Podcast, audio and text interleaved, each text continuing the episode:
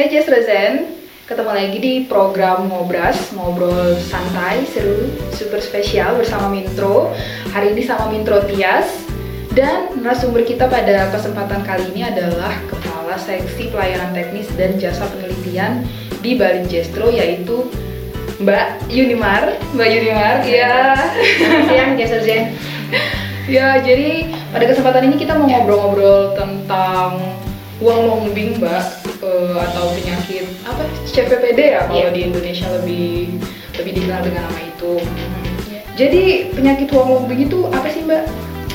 Baik, terima kasih Mbak Tias. Nah, jadi begini, Jess Rezen, uh, mungkin sedikit saya memberikan sedikit informasi terkait dengan penyakit CPPD atau uang lubing. Jadi memang uh, penyakit HLB ini, ini memang di Indonesia itu masih dikenal dengan CPPD.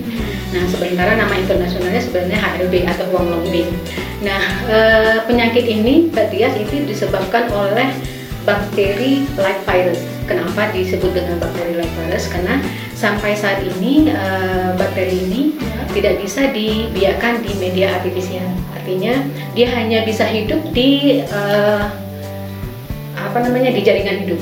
Jadi dia tidak bisa eh, bisa hidup di eh, media artifisial. Jadi memang eh, karena susahnya untuk dibiarkan sehingga sampai saat ini penyakit ini memang eh, sampai saat ini belum ada obatnya Wow. bahkan di dunia pun belum ada obatnya.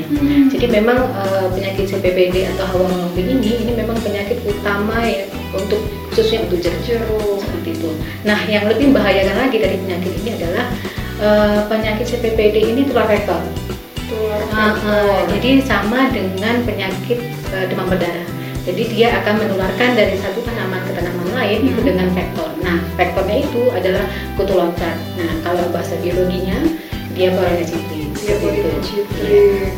Wah ya ini apa ya pengetahuan baru gitu ya Iya. bakteri like virus. Jadi dia tuh virus yang seperti bakteri gitu ya, Mbak? Bukan, malah bakteri seperti virus. Oh bakteri yang Iya. seperti virus. Iya, Wah, wah, seperti wah, wah. itu. Oke oke oke oke. Kalau di Indonesia sendiri gimana penyebarannya tuh Mbak? Eh, begini Mbak Tias, jadi memang penyebaran untuk CPPD ini di Indonesia itu hampir di seluruh kawasan pengembangan itu sebenarnya sudah eh, banyak yang terinfeksi CPPD. Jadi memang eh, penyakit CPPD ini selain dia tular vektor, nah satu lagi adalah disebabkan karena benih. Jadi terbawa benih seperti itu. Jadi eh, penyakit CPPD ini eh, itu sudah berkembang di kawasan jeruk baik itu dataran rendah maupun dataran tinggi. Cuman bedanya kalau untuk dataran rendah itu memang ketika eh, CPPD ini menginfeksi tanaman itu gejalanya itu eh, bisa cepat lebih muncul munculnya eh, lebih cepat. Artinya masa inkubasinya ketika tanaman terinfeksi sampai muncul gejala Hmm. itu lebih cepat dibandingkan dengan dataran rendah.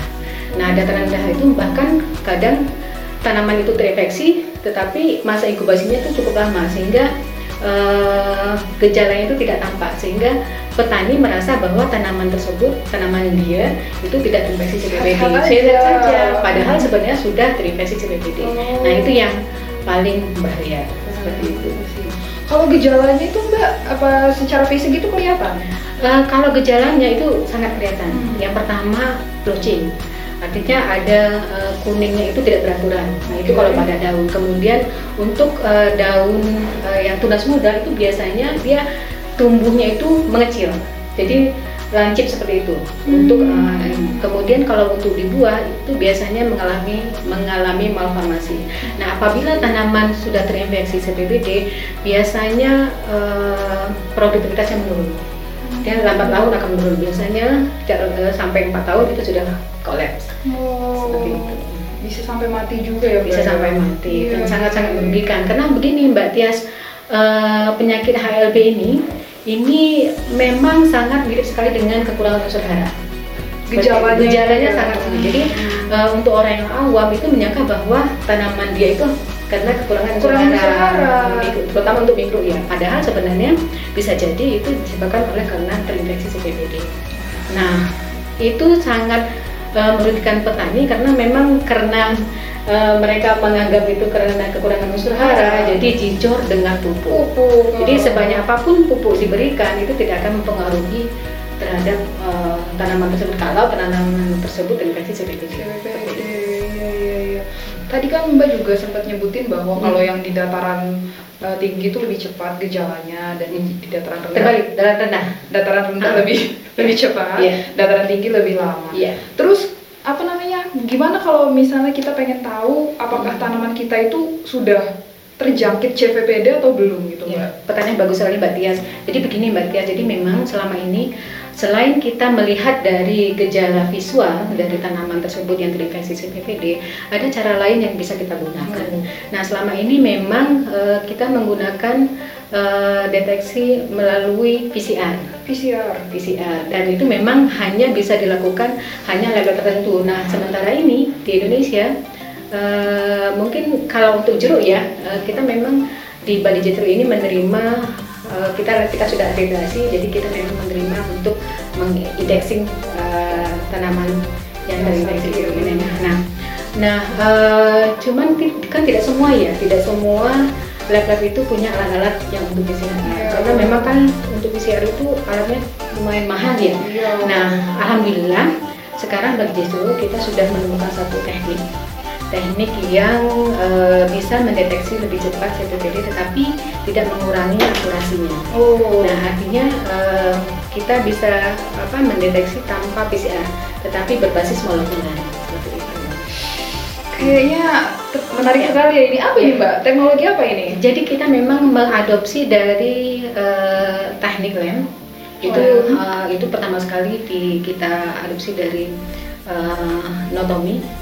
Eh, ada beberapa peneliti di Jepang yang sudah melakukan dan ini memang sudah sebenarnya sudah banyak dilakukan eh, oleh peneliti-peneliti di kesehatan Hmm. dan di eh, perikanan, peternakan perikanan terutama perikanan.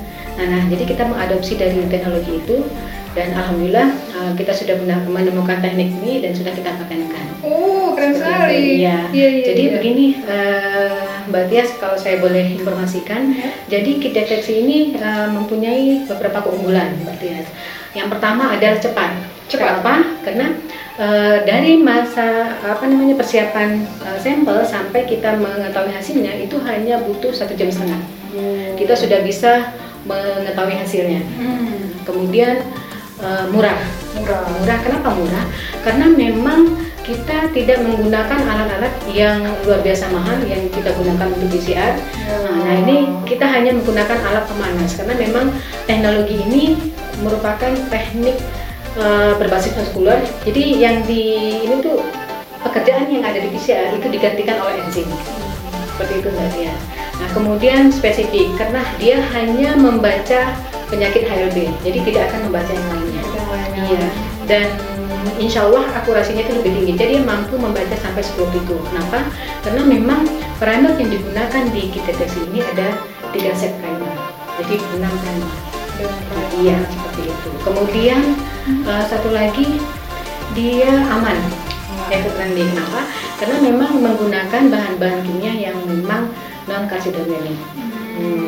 Kemudian satu lagi, Mbak Nggak habis-habis. Iya. Kelebihannya banyak sekali. Jadi kalau PCR ini kan hanya orang-orang tertentu yang bisa melakukan, Iya. orang-orang punya keahlian yang Betul, betul. Ah, seperti itu yang di lab gitu loh. Nah, kit deteksi ini, ini siapa pun bisa melakukan, bahkan petani pun bisa melakukan. Hmm. Jadi siapa pun melakukan, bisa melakukan maksud saya. Iya, iya. Jadi kalau dulu sampel yang harus dikirim ke kita, nah sekarang alatnya ini yang bisa Kita kirim ke seperti pengguna. itu, Oh, Mbak iya, iya, iya. Iya. Ini.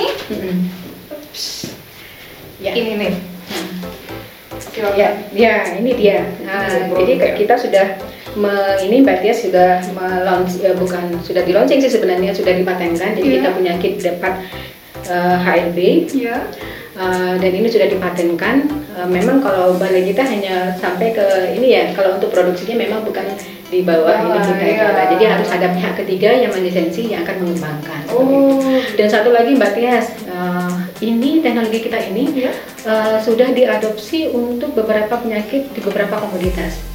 komunitas lain. Oh itu. Oh iya. Gimana? Jadi gimana? gini, uh, kita tuh sudah punya kerjasama Hmm. dengan beberapa satuan kerja satker uh, di bawah dan Bank Ya. seperti Balitas itu kita sedang mengerjakan untuk bakteri yang menyerang tanaman tebu.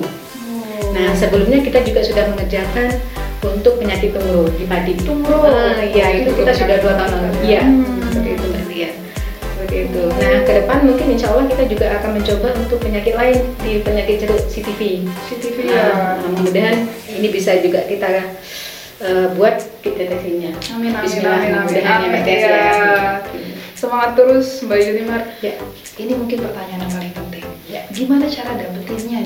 Nah, nah itu seperti yang saya sampaikan tadi, memang eh, kita peneliti dan balai itu kan hanya sampai kepada bagaimana kita menghasilkan suatu teknologi. Betul. Nah, untuk pengembangan itu memang ketika kita sudah patenkan itu yang bisa pel- pelisensi. Iya. Nah, sementara ini memang kita mencoba untuk bekerja sama dengan koperasi kita Oh, KPR Citrus. KPR Nah, iya seperti itu. Memang kita berharapnya gini Mbak Tias, eh, kalau bisa eh, teknologi yang kita hasilkan itu memang benar-benar terjangkau oleh petani. Iya, setuju Mbak. Iya. Nah, harapan kami KDTC ini juga eh, selain dia itu eh, gampang dalam me- menggunakan, yang utama adalah murah sehingga petani kita bisa eh, menggunakan seperti itu. Oke. Ya. Terus em, ada syarat atau ketentuan tertentu nggak mbak atau harus hubungin siapa nih? Gitu. Hmm, kalau terkait dengan eh, apa namanya pemesanan kit deteksi Ya. mungkin bisa langsung ke KPRI Citrus ya Oh, Mbak Tias langsung ya. KPRI Citrus Ah, berarti. iya, betul. Ah, ah. Oke. Atau bisa juga melalui Bali Distro nanti dari Bali Distro kita akan Diteruskan ke karena kan memang Citrus. koperasi KPRI ini memang koperasi Bali Distro juga Iya, ya. iya. Nah, jadi bisa di, di, dipesan di sana Oh, begitu. iya, Iya. Oke.